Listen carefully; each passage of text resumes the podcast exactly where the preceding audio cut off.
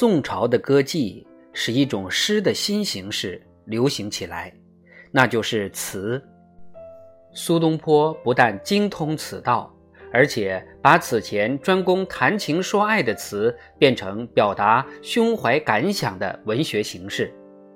他的词中最好的是赤壁怀古，对三国英雄人物发思古之幽情。李白、杜甫早于苏东坡三百余年，使绝句和律诗成为诗体之正宗。多少杰出的诗人争相模仿，但是律诗每句五言或七言，中间两副对子已经陈腐，诗人都想有所创新，但是官铺、白露、柳印等情调早已发现用厌。唐代诗人淋漓的元气与强烈的感情已不复存在。更可怕的是，甚至诗的词藻都是陈旧比喻的重复，那些比喻一用就令人生厌。苏东坡在他一首咏雪诗前面的小序里说：“绝不用言这个字指雪，雪这个字总胜过言。”唐诗的主题已经用烂，在文字上。有些作者总喜欢倒袭前人的诗句，也有些博学的读者一看便知道诗中思想与词藻的来源，因此有会心的微笑。评注家的努力只限于寻出某些生僻词语的出处，得到机会以博学自炫，结果做诗集评注的人并不以阐述判断诗的含义为要务。而以指出某些词语之出处为己足。从诗的衰微沉滞状态解救出来，一定有待于一种新的诗体发展，而这种发展却有待于歌妓使之普及流行。宋词的文字清新活泼，比唐诗更近于口语；后来的元曲比宋词则又更近于口语。词只是根据乐谱填出的歌曲，所以不说写词，而说填词。在词里，不像唐诗绝句、律诗，每行字数固定，行的长短有了变化，完全配合歌曲的需求。在苏东坡时代，词这种诗的新形式正在盛极一时。由于苏东坡、秦少游、黄庭坚。以及宋代别的词人如晏几道、周邦彦等的创作，词这一体的诗成了宋朝的正宗。苏东坡在杭州时才发现了词，极其喜爱，从在杭州的第二年开始大量填词。但是词只是一种抒情诗，内容歌咏的总是香汗罗幕、乱发、春夜、暖玉、宵间、柳腰、仙指等等。这种艳词与淫词从何处何时划分开，完全在于词人对素材处理的手法。情欲和纯爱在诗中之难划分，正如在现实人生中之难划分一样。无可避免的是，诗人也像现代有歌舞助兴的餐馆的艺人一样，偏爱歌唱伤心断肠的悲痛、爱的痛苦、单恋的思念。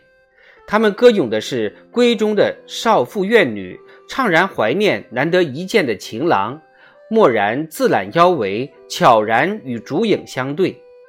其实，女人的魅力全在她的娇弱无依无靠，她的芳容憔悴，她那沉默无言的泪珠，她那昏昏欲睡的情思，她的长宵不寐，她的肝肠寸断，她的茶饭不思。他的精神不振，以及一切身心两方面的楚楚可怜，这一切和穷苦一样，都显得有诗意美感。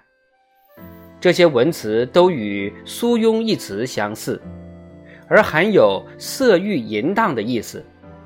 苏东坡不但成为有宋一代的大词家，而且宋词之得以脱离柔靡伤感的烂调。要归功于苏东坡，至少他个人是做到了。据记载，苏东坡没有迷恋上哪个歌妓，他只是喜爱酒宴蒸烛，和女人逢场作戏，十分随和而已。他并没有纳妾藏娇。倒是有两个女人与他特别亲密。才女秦操听从了他的规劝，自己赎身之后出家为尼。朝云后来成了他的妾，当时才十二岁。我们以后再提他。现在有一份宋拓苏字帖，上面记有一个妓女的一首诗，叫做《天际乌云帖》，是从帖中第一句诗得名的。帖里说的是迎妓周韶的故事。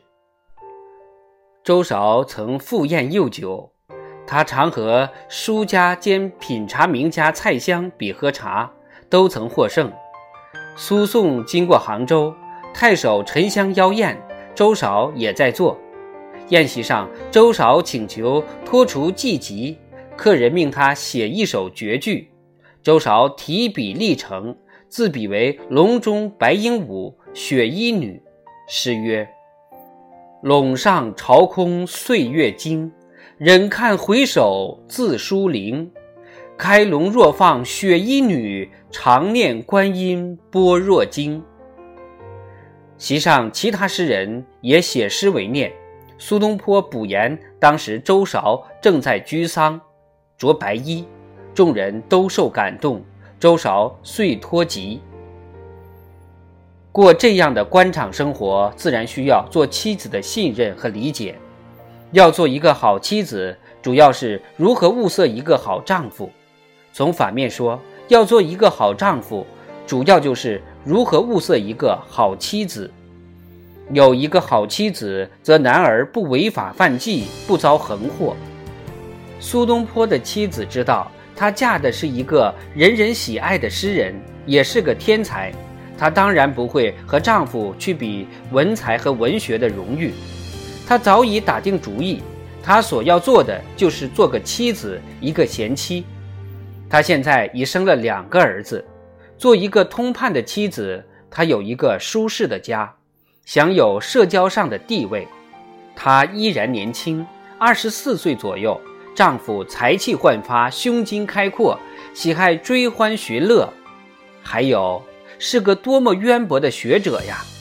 但是佩服丈夫的人太多了，有男的也有女的，难道他没看见公馆南边那些女人吗？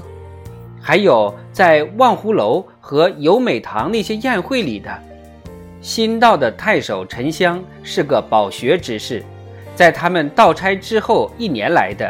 这位太守把对外界的应酬做得很周到，官妓自然全听他们召唤。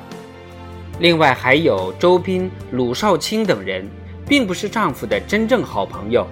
歌妓们都有才艺，会唱歌曲，会弹奏乐器。他们之中还有会作诗填词的。她自己不会作诗填词，但是她懂那些文句，那些诗词，她也觉得熟悉。因为她常听见丈夫低声吟唱，她若出口吟唱，那可羞死人。高贵的夫人怎么可以唱词呢？她丈夫去访那些赤足的高僧，会琴辩才，还有那些年高有德的长胡子的老翁，她反倒觉得心里自在点儿。